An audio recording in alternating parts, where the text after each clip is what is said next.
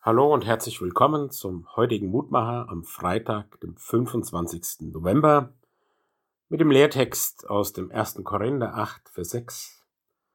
Wir haben nur einen Gott, den Vater, von dem alle Dinge sind und wir zu ihm, und einen Herrn, Jesus Christus, durch den alle Dinge sind und wir durch ihn.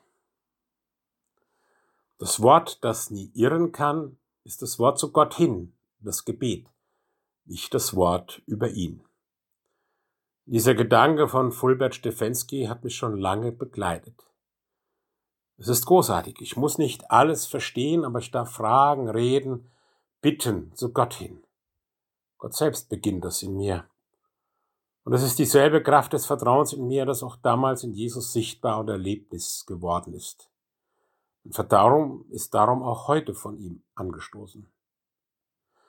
Und Stetzfensky hat dann noch gesagt, Glauben heißt, sich dem Geheimnis des Lebens anzuvertrauen, obwohl man es nicht entziffern kann. So sind auch die geheimnisvollen Worte des Paulus. Von dem einen Gott, dem Vater, von dem alle Dinge sind, wir zu ihm, und einen Herrn, Jesus, durch den alle Dinge sind, und wir durch ihn. Ein Geheimnis muss ich nicht verstehen.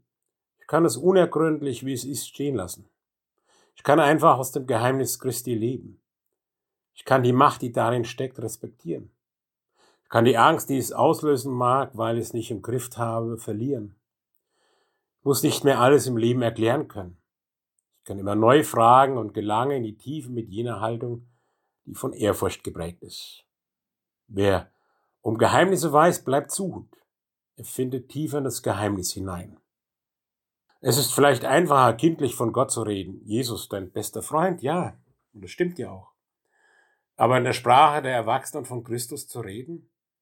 Erwachsene sind ja oft misstrauisch geworden, scheu und hilflos. Hilflos, ob da ein Gott ist, den die Seele das Herz noch fassen kann. Und er ist mit seiner Lebensmacht nur neben uns und unter uns, greifbar nah, gebetsnah. Das ist das Geheimnis unserer Worte, das Geheimnis, das für alle offen ist. Ich lasse es an mir geschehen, ich setze mich ihm aus, ich überlasse mich dem Geheimnis mit Ehrfurcht. Ich staune und ich feiere es im Gottesdienst. Lieber Herrn Gott, so lass mich das mal wieder neu erleben, dass du mir zur Seite stehst, mitten dabei bist, in mir, in meinem Herzen wirkst, durch deinen Geist in der Versöhnung unseres Herrn Jesus Christus. So segne auch diesen Tag mit deiner Gnade. Amen. Grüß ihr Roland Friedrich Pfarrer.